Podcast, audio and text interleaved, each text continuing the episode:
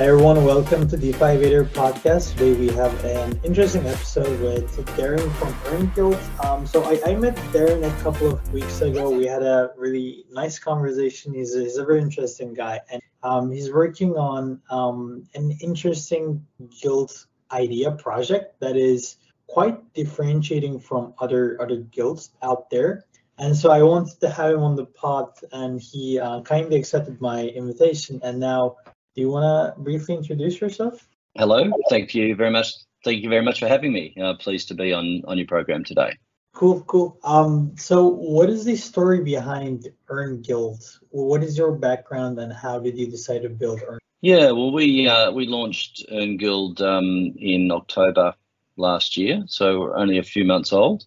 Um, because P2E gaming was uh, you know was was very popular during 2021 um, really you know came out of the blocks and um, and guilds come out of the blocks. Um, I mean, really, guilds have only been um, you know out. You know, they've been a thing. Whilst they've been they've been something obviously amongst the the, the gaming community in the non P2E sector for many years, many many years, many decades. Um, but guilds for P2E games are a very different beast altogether and um, and they're very new, really. Yield Guild Games uh, only launched in uh, June, July last year, and they were the first, you know, the first big guild to, to really bring something to P, for P2E games. And, and me and my co-founder um, learned uh, learned about what Yield Guild was doing and, and some of the other guilds that had um, had started up, and, and we thought that um, you know we've got the skills and the interest and the knowledge in crypto to, to put a really good guild together. Cool, cool. Um, and how big is your team right there? Uh, there's about um, five to ten of us in the sort of core management, sort of admin marketing team, and then about another twenty. Um, we call them scholar managers. So if you like, you know, the people that are actually, you know, interacting um, with our uh, with our players, um, with scholars, and um, and keeping our, you know, moderating our community, um, you know, keeping active in, you know, Discord chats and, and the like. Are, are those, I guess those are like kind of, they're scholars, but they also have additional responsibilities of leading the, the community? Uh, well, that's a that's another layer on top of that. Um, the, the 20 or so that I mentioned are all sort of you know, our people on our team, um, and they're not all full time. Um, but the um, but in addition to them, we do have um, some players who um, who are very active in the community. Um, most of our community lives on Discord. Okay, so when I talk about the community in my mind, I'm I'm thinking of the of Discord. All right, so um, so we do have some players that are very active on Discord and and contribute uh, voluntarily, and we have uh, we have made some of them moderators, and uh, and we have given some of them um, you know, some privileges, some admin privileges, and that helps because they're, um, you know, they're in different countries, they're in different time zones. You know, they they're they're actively playing the game, and um, and and to be honest, they're they're they're probably the people that are the most helpful to the actual players because they're the they're the ones that are you know, that can relate the most to to um, inquiries that come from players. Yeah, I, I guess they're they're pretty helpful with kind of training the players um, telling them which card to pick, telling them which um, how how to play, how to how to learn the game. Um, so so I, I understand that. How many scholars do you have? Uh, we've got uh, 1,500 you know, daily active players, we call them. So 1,500 scholars. Um, so we've we've got a lot more than that in our community. A lot more than so we've got about 27,000 in our Discord community, and we've got about 6,000, six probably 7,000 players that have joined the guild, but 1,500 of them are, are, are daily active players. And are these all Axie scholars? Um, they're mostly um, Axie scholars. Um, they, they, they basically are, you know, all, but at the fringes, we have a few non Axie players because we're starting to um, bring a few uh, new P2E games into our guild. Um, so there are some non Axie players uh, and other P2E games um, you know, beginning. Um, but in the early stages of the guild, you know, for our first few months, we very much focused on on Axie and growing, um, you know, growing a uh, an Axie scholar community. Got it. Um, how did you grow from like 10 scholars to 1500 scholars and how are you planning to scale that further yeah good good question um, frankly it, it really shocked me that we uh, did it so quickly i was about to say it shocked me that we could do it but it didn't because i always believed we could do it but i didn't realize that it was actually kind of going to be as easy as it was um, because we haven't really spent a dollar on marketing um, so if your question really is, well, how do you grow a guild? Where do you where do you get Axie scholars from?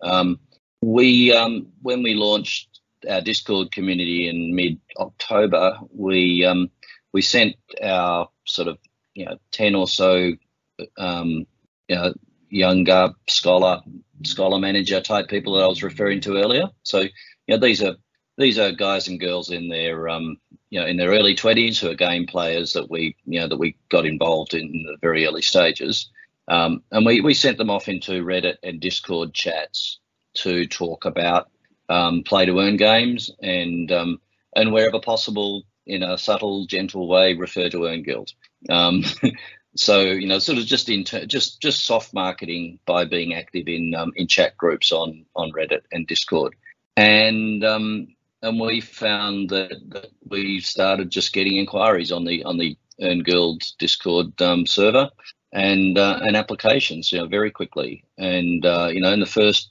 week or two, we were getting like, you know, we'd got our first 50 to 100 um, players, and then, you know, within about a month, we were getting 100 to 200 a day. Um, and uh, you know, so the community was growing quite quickly.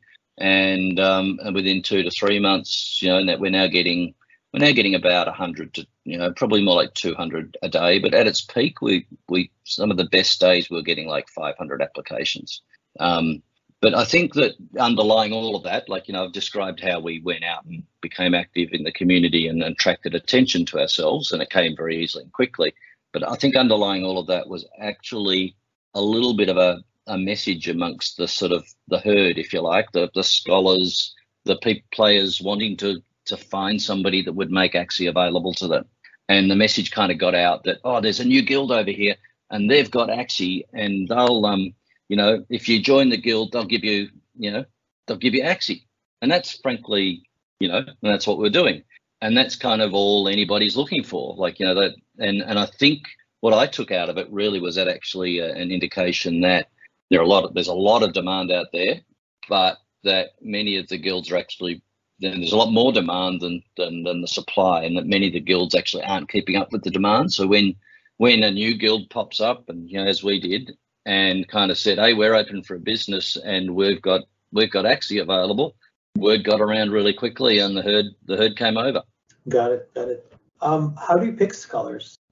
Uh, well, we, we had quite a debate in the early days about how how we'd go about that. Like, you know, should we interview people? Um, should we make sure that they know how to play Axie? You know, should we, um, you know, should we bet them in some way? You know, do we want better Scott? Do we want people who are good at it, uh, who are going to earn themselves and us more money, or kind of will we just take a risk? Um, so what we what we decided to do was was really kind of in a way just take take people on face value who applied, um, and um, and take them on and give them a chance. Um, I'll, I'll, and then I'll describe. In, in, a way, what we did was what we did was we took what we do is we take people on and we give them minimums that they have to achieve over the first month. So you, we find out very quickly if somebody's not the real deal, um, and then we don't we don't waste too much time or and we don't lose our any Axie because we just take them off them. Um, so we've established minimums that people a very low minimum that people have to achieve in their first week. Then we establish a slightly higher minimum in the second week and the third week and the fourth week. And then by the time they get kind of like to, into their second month, they they they they then need to meet a minimum um, you know minimum SLP. It is a smooth love potion that the tokens you get out of Axie. Um, so they then have to meet they have to reach these minimum earnings for um, you know for themselves and for us. Um, so, so yeah, essentially, you know, the simplest answer to your question is, how do we take people on? Well, we, we, we almost just kind of choose the people we can get to. Like if, if you like, you know, we've got thousands of people saying, please give us Axie that we can play. And we, we almost choose almost at random, but in, in reality, it's not at random. What it is is it's about when they're on Discord and and a, and a scholar manager who's available to onboard someone is on Discord and and they they they get together and and um, they have a chat about it. And the, the scholar manager does a little bit of pre-vetting to make sure that they're uh, firstly that they're over 18 secondly that they're not multi-accounting you know thirdly that they're not with another guild. Fourth that they're um they actually um they actually know what they're getting into like you know what the what they're the, that that they're not just a complete novice or a newbie they're, they're a bit of a gamer. Like you know we like to try and but that's a very it's a very basic sort of betting, but um, but we're we're basically taking people on, and giving them a chance, and letting them sort of you know prove to us through that they can meet the minimums over the the, the graduating gradually increasing minimums over the first month, and then um, yeah, and then and then they're right. Obviously, you know, the, if down the track they don't continue to meet the minimums, you know, like in two months, in three months, they they get they might get bored, they might you know move on. They might get another day. They might get a day job, and they and they can't play much, even at, even though they might want to, even though they're good at it, but they can't meet the minimums. Then then we'll uh, you know we'll take their Axie off them at that point, even you know later on because they've not met the minimums. Okay, yeah, that makes sense. I mean, I I, I hear a bit more return driven like sports approach where you the players with some targets these targets as weeks go on they are going up naturally because the more they play, you would expect them to, you know, um, get better at the game. And if they are not, there are like many more other scholar candidates who would be willing to try a chance and you know get those earnings. So I do agree with that approach. How are you? How have you been funding the growth? Um, well, we we uh, we had some uh, seed capital very early on from uh, me and my co-founder and and um, you know some of the earliest seed investors. Um, so we, we, we had about a million dollars in our, in our seed round in, in early October. So um, so we started off with that and we started buying Axie, um, you know, with those seed funds. Uh, from from there, you know, since since late October, so over the last sort of three months, we funded the growth partly by our token sale that we've we've been we've been undertaking over the last three months, and partly by um, you know by the revenues that we've been generating from the scholars that we that we have on the system. So so we're already starting to get some internal uh, you know cash organic cash generation, and then being able to use that to you know to run the guild. It's it's already profitable, and um, we can use some cash that we're some of the profit that we're generating from our current scholars to start you know onboarding more scholars. You mentioned that you're looking to invest in other games as well, in addition to Axie. Have you started investing in other games NFTs yet, or yeah, yeah, very much. Um, so we we've already we've already started reaching out to quite a lot of um, new games, um, and the and forming partnerships with with new games. The um, the main um, the main sort of I suppose uh, the main approach we're taking really is that um, you know if there's another P2E game out there that's close, that's in the market or close to the market, then then you know we'd like to partner with them and and we'd like to have um, any of the players that, that that are in our guild who want to play their game being able to play their game. And um, what kind of games are, are you targeting more like um, games that already have some sort of traction, like Thetan Arena or Pegaxy, or games that most people haven't heard of, but you want to be early and you want to get more of the upside? Yeah, so um, main, mainly uh, implied in your question there is that is in terms of getting some some of the upside is is it is um, uh, an assumption that we're investing in these games, um, like taking their tokens in early games. It's not actually our approach. Um, our approach more is to buy the NFTs that, that players need to, to buy in order to play these games. So we're not an investor in the game. We're we're we're buying the game assets that it, that that players need to play with. And then and the reason we do that is because our whole purpose is to make those NFTs available to our players and to let them play with the NFTs that we've bought and let them share the and then they share their, their winnings with us because they um, you know they didn't have to buy the NFTs themselves. Um, we bought them on behalf of the guild members, and um, and and the, the quid pro quo is that they uh, they, they share some of their winnings. So um, so yeah, our partnerships with our games is all really about NFTs, not about um, investing in the underlying games themselves. Got it. And how do you make those decisions? What do you look at? We've got a um uh, we've got a, a team that uh, reviews any any of the the potential you know P2E games that that we could partner with. Um, and uh, you know that so they they speak to the team, they speak to the P2E game um, uh, and and their team, understand the gameplay, and we and we get some of our players to um, to to play the game and, and give us feedback and you know test it, check it out, um, you know see if it's exciting, um, you know see if see if you know recommend to us um, whether or not it's something that we um, yeah that we should we should bring into the guild or not.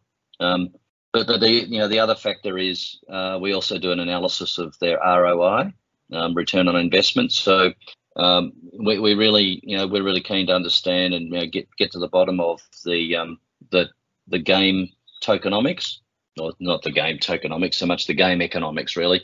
Um, you know so so if we were to buy an NFT for you know three hundred dollars, for example, like you know, and we were to make that available to a player, well, what's a player likely to earn from that NFT? You know, how much per day, how much per playing session, you know, how much per month could they earn with that NFT, and what what share can we reasonably get of those player winnings? So so really, what we're really trying to calculate for ourselves is is what we're likely to earn for the $300 that we just spent buying that NFT. So for every new game that we look at, you know, we want to look at the, the gameplay and, you know, make sure that it's a, that's a good game, not a, you know, a game that people aren't going to be interested in playing.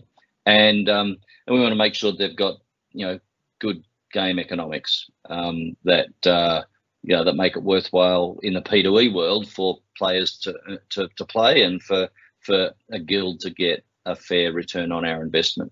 What what range of ROIs with the games you're looking at right now? Yeah. Um, okay, so so to answer that question, we we convert everything to sort of to per one thousand dollars spent. Okay, so because obviously each NFT is different, each NFT is differently priced, so you can't say, oh, I want to I want to I want to get ten dollars a day from that NFT or from every NFT because every NFT is you know you you have to pay a different amount for. So with that preface, to answer your question, how, what, what, what return are we looking for?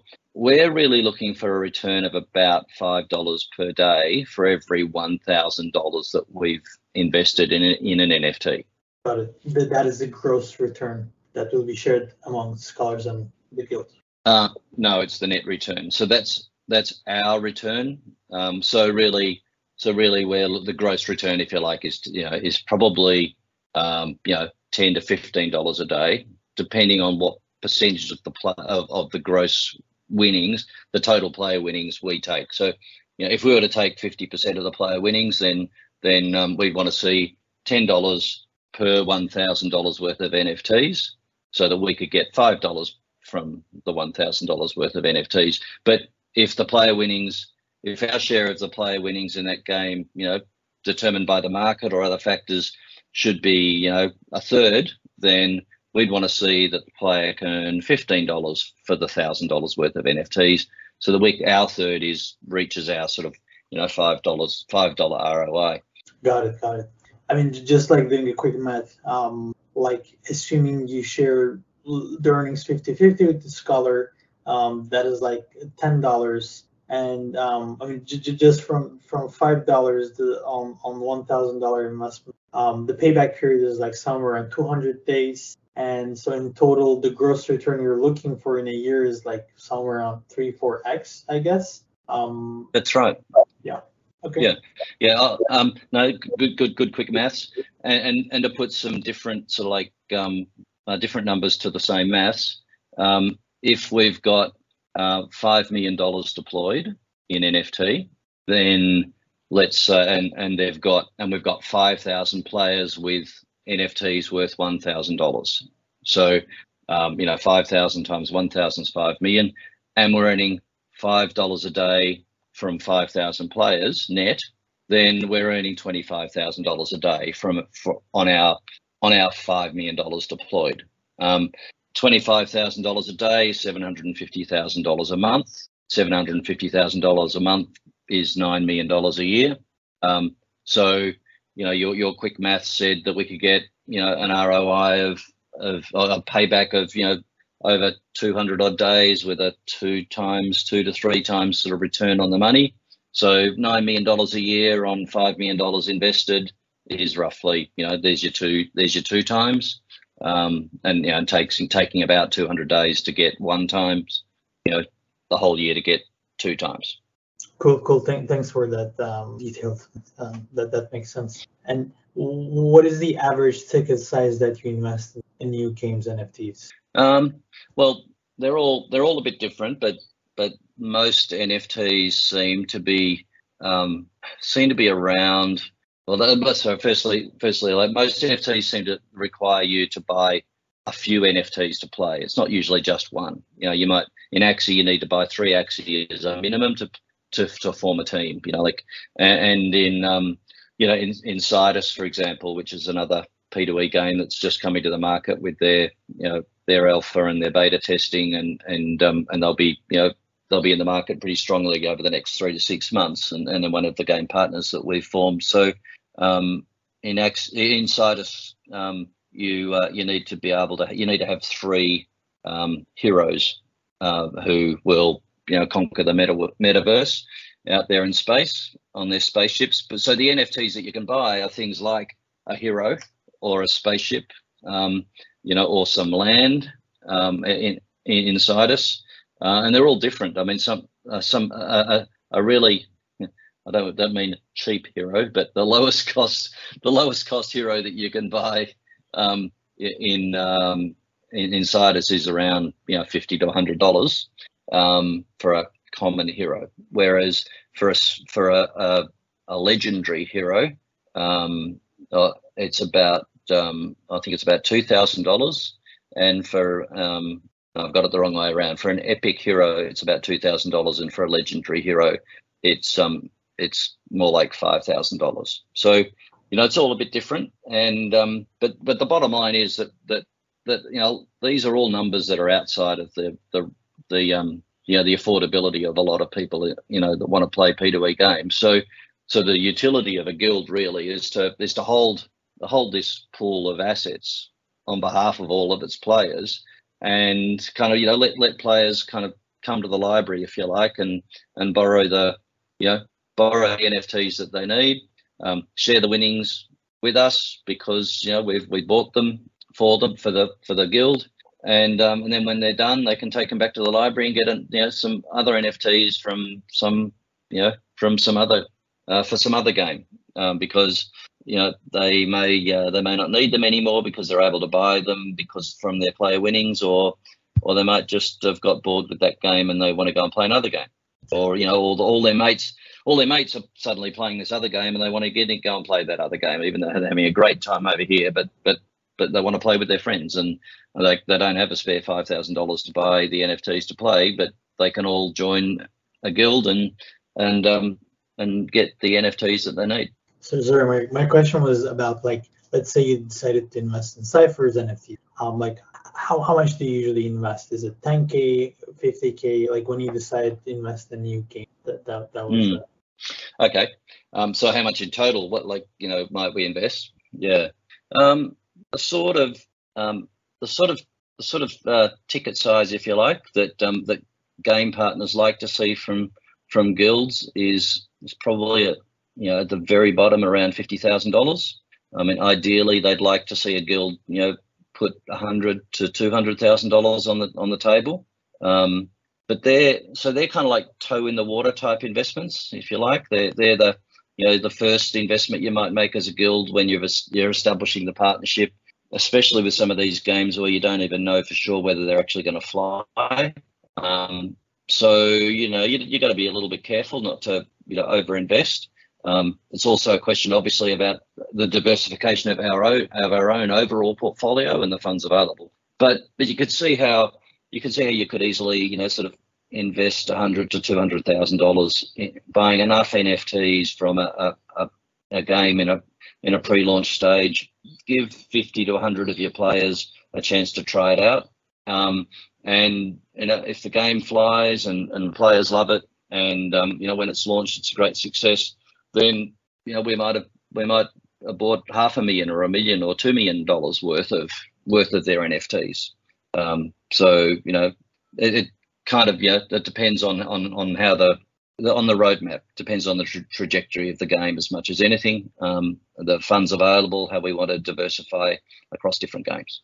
Got it. And and I guess an upcoming blockchain game wouldn't want all their NFTs to be sold to guilds, right? They would want to have some allocation to non-guilds, non-managers, pure players as well. What do you what do you think about that? Well, definitely. I mean, they you know they they they want to get a spread they want players, they want they want guilds. Um, but but at the end of the day, the quickest way for them to actually get players for for a launch is to go to guilds. So um, you know they're they're, they're very keen for uh, for guilds to to be putting these sort of dollars on the table, buying um, you know buying lots of NFTs pre-launch. Okay. Um, now I want to talk about something that that was very exciting for me last time we spoke about, uh, and that this is like about what differentiates you from other guilds and I would want to hear more about this, like the debit card product that that you're you've working. Yeah. Okay. Thank you. Um, yeah. So our main point of difference from other guilds is that we're building a complete fiat gateway for our players and providing them. As you know, the, the, the key to that fiat gateway is a um, is an Earn Guild branded Mastercard that we, that we give to the players.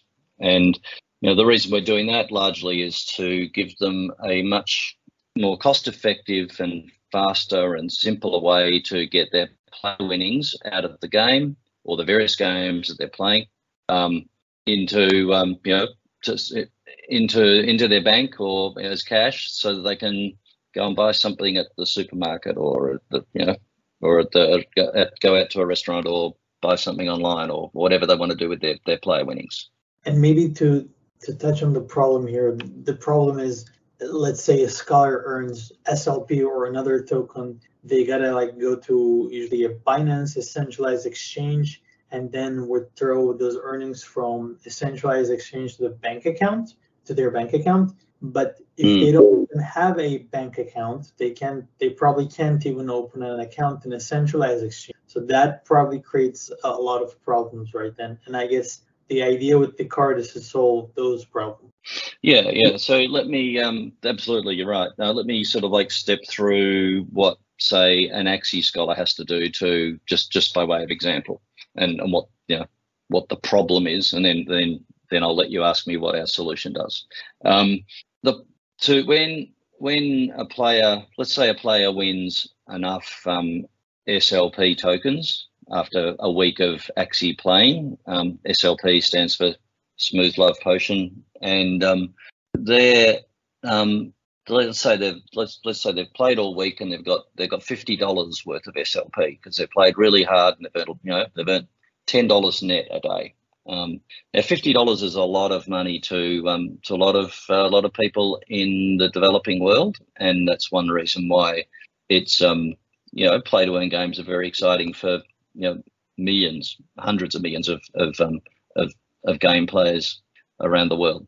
Um, the but to get that fifty dollars, you know, to go and buy the family some food or some you know petrol for the car or to pay for electricity or whatever like to just for day to day at the end of the day many of these players are actually doing it for their day to day living expenses but to get that $50 into their hand they have to sell they have they have to sell the slp on on Binance. It's it's the the main, you know, I don't think it's the only exchange that you can sell SLP on, but it's the, it's the one that has the most liquidity and and and has some fiat gateway solutions. So um, so they have to transfer the SLP from their um, for their Axie from their Axie wallet to um, to the Binance um, to the Binance wallet.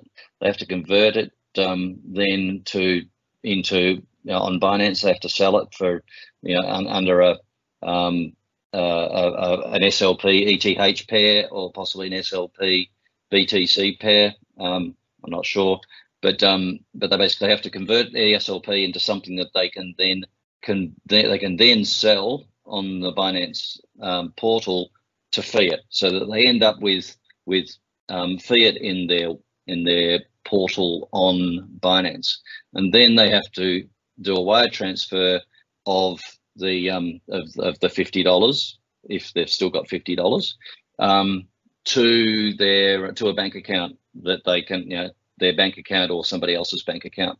Now that's where actually the you know one of the biggest problem is big, biggest problems is because half of the people playing Axie actually don't have bank accounts. So um, and it was really that realization that that um, that took me that, that made me go looking for a fiat gateway solution.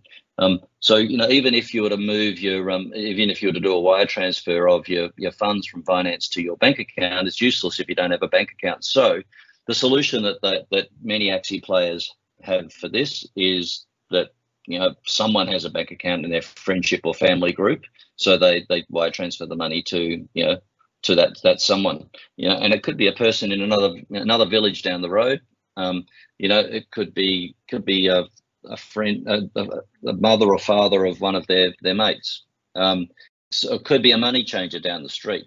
Um, so you know there's a lot of risk involved in that and there's potentially you know a lot of profit taking as well where you know somebody could take i don't know you know you, you tell me you know 2% 5% 10% off the table for uh, you know for providing this for providing the cash. So so you know the the problems are the problems are obvious. You know, the a you have to be actually quite crypto savvy to know how to do this. You know to to, to get your money through Binance to end up in a bank account. Um, you even need to know how to sell on an exchange, sell sell tokens on an exchange, how to do the whole buy ask sort of you know thing. So that's not everyone's cup of tea. Um, you secondly, you know, you, you, you, it takes two to three days to actually go through this process. Thirdly, you know, you might not have a bank account. Um, and if you don't have a bank account, you've got to use a friend's bank account, then then the fees and the risk of, of that are quite high. Um, so you know it's all it's all actually quite unsatisfactory, especially when you're talking about somebody who's you know played pretty hard during the week for their fifty dollars and and they want it now. Um, so so that's um, that's why we went looking for a solution. Got it. And how did you solve this problem? Yeah, so we we went looking for a partner that um, that had um, the ability to provide us some um, uh, B2B fiat gateway banking support, and um, so we found a we found a partner out that's um, that's got uh, that offers fiat gateway solutions to um, to the crypto community. Um, out of London and uh, out of the UK and the US. Um, and uh, yeah, signed up a contract with them, and uh, so we, we can we can now provide uh, a bank account um, to, uh, to to our players uh, through a white labeled um, and supported by our partner. So on the, the player portal, they essentially can have you know can have a USD um, uh, e-money wallet. It's called. So it's it's um they, they can hold USD in an account, um, and they can have a Mastercard so that um, so that they can uh, they don't have to transfer that money to to another bank to be able to access it. So they can they can load the funds um, that we we give them either into their account that we provide, the USD account, or into their USD Mastercard. Um, and that means that there's no delay, no fees, no um, no knowing. You know, they don't have to know how to be a crypto expert to to manage and navigate the exchanges, and they don't run the risk and and and the the potential sort of like extra fees of of having to use a friend or a friend's you know or a money changer down the street. Got it. And so from the end user's perspective, let's let's say I'm a scholar. I earned fifty dollars worth SLP and um, right now, normally guilds they just send it to my say crypto account. Then, like you said, I gotta withdraw it to Binance. Then from Binance, I gotta exchange and withdraw it to my bank account. And now the alternative you're providing is that um, I would be receiving a card and a bank account that would have $50 inside this bank account, and there won't be any fees, right? Well, that's that's right. So we're we're not going to take we're not going to charge a fee for um, for doing for providing the service to our, our members. There are some transaction fees obviously built into the to the account and the card, but they're you know they're normal banking type transaction fees. We make a margin on some of those fees. So the, the arrangement we have with our banking partner gives us, you know, a small margin on on that those transactions. But you know, they're they're quite you know they're quite commercial. They're quite normal. Um, they're all disclosed to the customer, of course, and um, you know there's no sort of there's no raping and pillaging going on um, for our guild members to you know to take you know take money out of this out of the solution. That means that they may as well have gone through all that other that other heartache, and and we're not actually providing a better result. So um yeah, it's it's um it's designed designed to you know actually meet meet a need in um yeah in a in a very cost effective and, and timely way and the way I think about it is like the long term play here is that by banking these like unbanked scholars, you also like it's it's more like a long term fintech play where you can earn from interchange fee from their spending and you can then offer different financial products. Do I, do I think about it in the right way or maybe I'm Yeah, look I mean that's that's not you know, we're not being especially, you know, sort of strategic about that or trying to be too clever and thinking about the long term play or you know turning ourselves into the P2E bank or or anything like that. Um, you know that's that's that's possibility, but um, you know we, we really we really start and stop at the moment as uh, a community of players and and um, and and and we're just building infrastructure around that community to make their experience with P2E games you know the best that, that they can have um, with the least friction and the least delay and the least cost and solving um, you know solving problems that they experience. Um, obviously, you know when if we've got you know, hundreds of thousands or millions of P2E gamers in our guild using our own guild Mastercard, we almost become you know a, a, an alternative banking solution for those people. Um, that's a, that that would be a good problem to have. Um, we'd need to think very you know uh, carefully about how we use that um, you know that situation should that develop. But that's not that's not what we're seeking. That's not what we're sort of like. That's not what's driving us. That's not where we started and where we're trying to go. Got it. And, and one thing I'm curious about: how do you send the physical card to these scholars? Yeah, um, they're they're they're um. It depends what country you're in. Uh, generally, if you're uh, if you're in the uh, if you're in the US or Europe, um, it would be couriered to you by DHL directly. Um, but if you're in, say, Asia or Central South America, Africa, um, we would uh, we would send it to a local courier, and it would um, you know, in, in batches, um, and we would distribute them from a local mailing house uh, more cost effectively, you know, using local postal services. How many card users are there right now? Oh, about about 10 because we haven't launched yet. Um, and the 10 are all testers. Uh, we only uh, we only you know we only launched Guild uh, in October remember? We actually only went live with our um, with our banking partner about 10 days ago. So we're we're just uh, doing the you know right now literally doing the the you know the, the first onboarding testing integration steps. So we're probably about a month away from being able to um, get or you know to invite all of our scholars, all of our current scholars, to be able to apply for a card. Okay, and, and I, I, gotta say, I mean, um, for for a guild that started in October, it's a pretty impressive um, execution track record. Like you've been acting pretty fast, and I, I, I gotta like congratulate you for that. Um, yeah, thank you, because these these things are not not not especially easy to do. So um, you know, to be able to do something like that within a few months is um, yeah, it's been quite a challenge, but uh, it's been good fun along the way.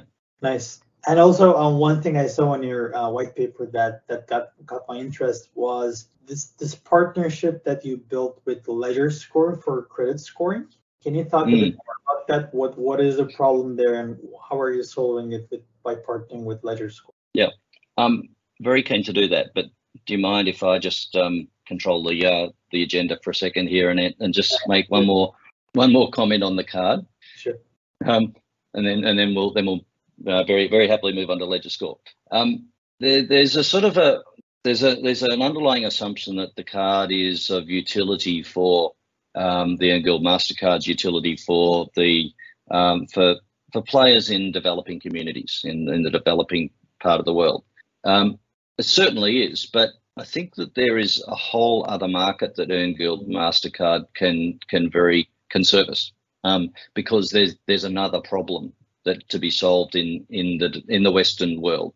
So you know we've got we've got hundreds of millions of players that play um, non P2E games who could be interested in playing P2E games, but they they don't.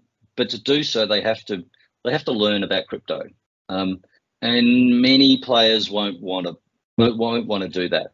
Um, you know, some players will, but but there are hundreds of millions of players of regular non P2E games that could migrate across to P2E games if if the if they don't have to worry about the whole crypto thing. Now, crypto crypto obviously is a critical part of P2E, and I'm not at all embarrassed about that. But I I don't think that we'll get mass adoption amongst the Western world in P2E games without solving, without providing a really easy way for them to be able to take their player winnings without without making them have to learn how to operate crypto and get a Binance account and sell their SLP tokens um, and, and all of that.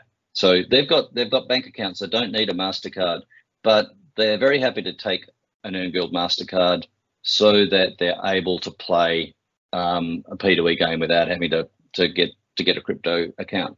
Um, so so there's actually two completely different problems that the EarnGuild Mastercard is solving for two completely different markets.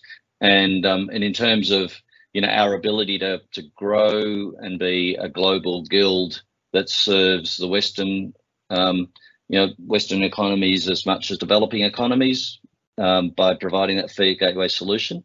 Yeah, I think it's a you know it's, it gives us a great future and really gives us something that we can um, you can reach out into different parts of the world and not um, you know not not only not only focus on uh, players in developing economies. Got it. Yeah, that that's interesting to note. So, so, so you think that there's opportunity in the Western markets as well, not only in Philippines, Indonesia, Brazil. Definitely. No, definitely. Okay. Okay. Cool. Cool. Um, and, and yeah, um, what are your thoughts on the LedgerScore partnership? Yeah. Thank you. Sorry to sort of um, hijack the agenda there for a second.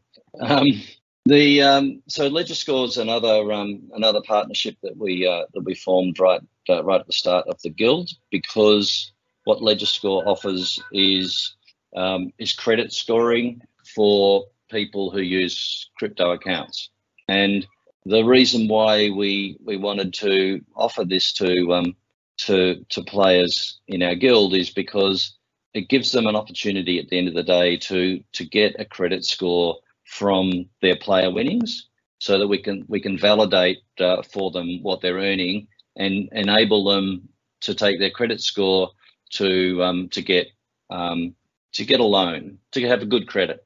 Um, so so for for those players who you know who who might be looking for micro loans, for example. So you know talking about the the, the developing community for for a second, and then also talking about how this can help the Western the Western economies. But but in developing communities, I think that uh, that if we can if we can bridge the gap between someone's player winnings out of um, you know P2E gaming, um, validate that through LedgerScore to, to derive a credit score, which a micro lender can then rely on to to be able to offer them some credit, then that's an additional solution that we will that we will offer to our um, players in in EarnGuild.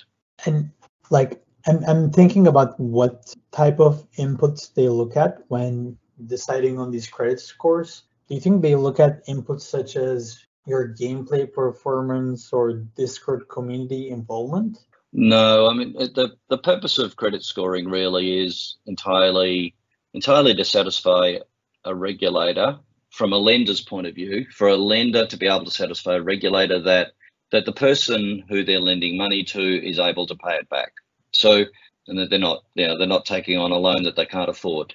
So the at the end of the day, all we need to to validate in the credit scoring is is the um, is the income. So we're we're kind of in a way LedgerScore's solution for the crypto community is is was providing a um, you know a solution that enables them to get a credit score to go to a lender when otherwise their crypto um, the crypto related earnings would would be not included in their credit score. Because because as you um you know as you as you may appreciate, I mean many you know basically all of the credit all of the normal credit bureaus that that um, provide credit scores to banks for for lending around the world will um, will ask you well how much are you earning?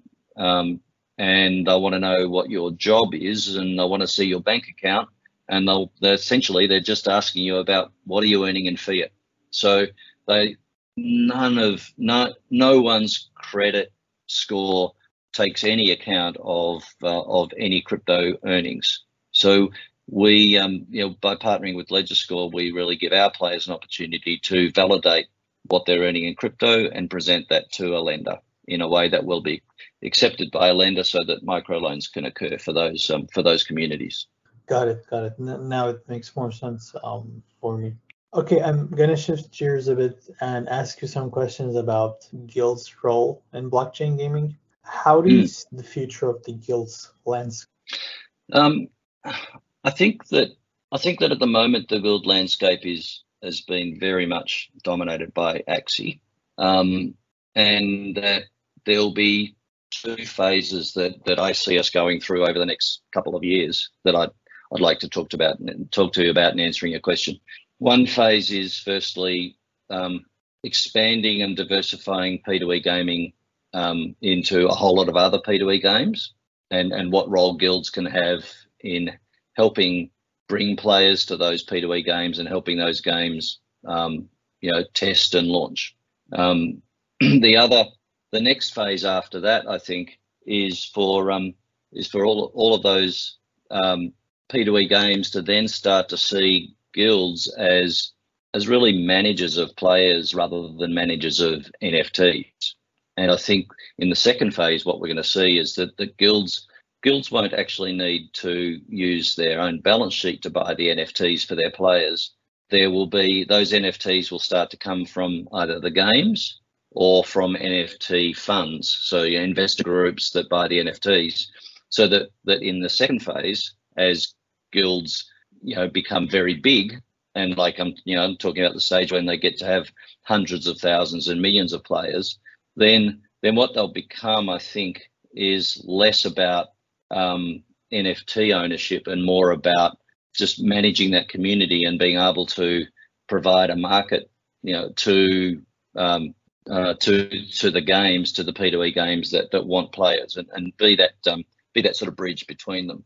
Okay. Um, touching in the one point you said. So you said that guilds or like upcoming guilds should not um raise new capital, but like use other guilds NFTs, their assets. Um, no, I think I think that no, no. Sorry if I if I misspoke, but um, I think that what's going to emerge is is that there will be NFT funds that will that will buy that, that will be essentially financial you know financial parties who don't want to they, they want to buy they want to buy nfts but they don't want to run a guild they don't want to have anything to do with the players they just want to be if you like you know the financial party um, so so that, that what will happen i think is that the player winnings will be split under this scenario three ways you know that for for um, for every ten dollars that a player earns you know the player might get five dollars the NFT owner might get four dollars and the guild might get one dollar.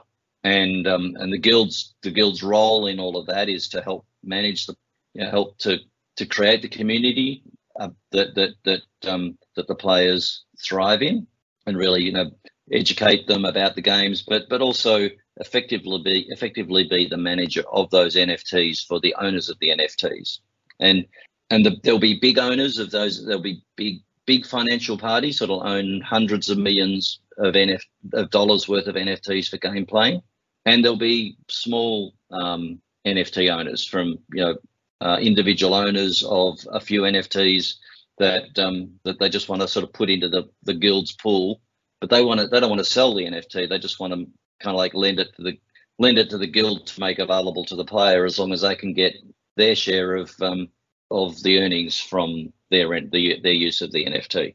So um, I kind of just I'm expecting that the guilds won't have to raise all of their own capital to um, to buy NFTs into the future. I think the market will split. Yeah, Yeah, agreed. Okay. Um, I I guess I guess that's that's all my questions. Do you have any any final words for the audience and what is next for EarnGuild? Um, well, firstly, you know, thank you. It's been great uh, great talking to you. Um, we uh, we haven't talked about our token sale at all. Um, so in my final words, maybe I'd like to to make a pitch for um, for when EarnGuild um, has its uh, TGE listing uh, in a couple of weeks. The um, the the token sale that we've been um, we've been undertaking over the last couple of months has um, has had uh, has raised 8.1 million dollars. We've uh, we've had a million dollars in in our seed round. We've had 5.5 million dollars in our um, in our private round and 1.6 million dollars in our um, in our public round. And um, and our TGE will be on the 22nd of February.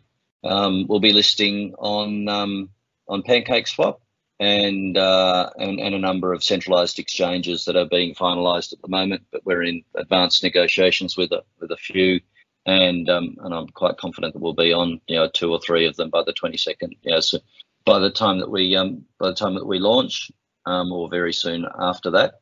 Um, so anybody that's uh, not been able to participate in our um, in our token sale uh, through the you know seed, private, and public rounds can buy tokens um, after the 22nd of February. Cool, cool. Uh, why why did you choose? So so the token is going to be on Binance Smart Chain, I guess. Yeah, yeah. So um, yeah, the tokens are BEP20 tokens. Um, that's so that's why they'll be on Pancake Swap. Um, we uh, we decided not to go for ERC20 tokens for um, you know the obvious reason, you know, to do with gas fees, um, because we wanted to enable uh, as many smaller uh, investors to be able to trade tokens and not be um, not be prohibited from doing so because of the gas fees. Got it.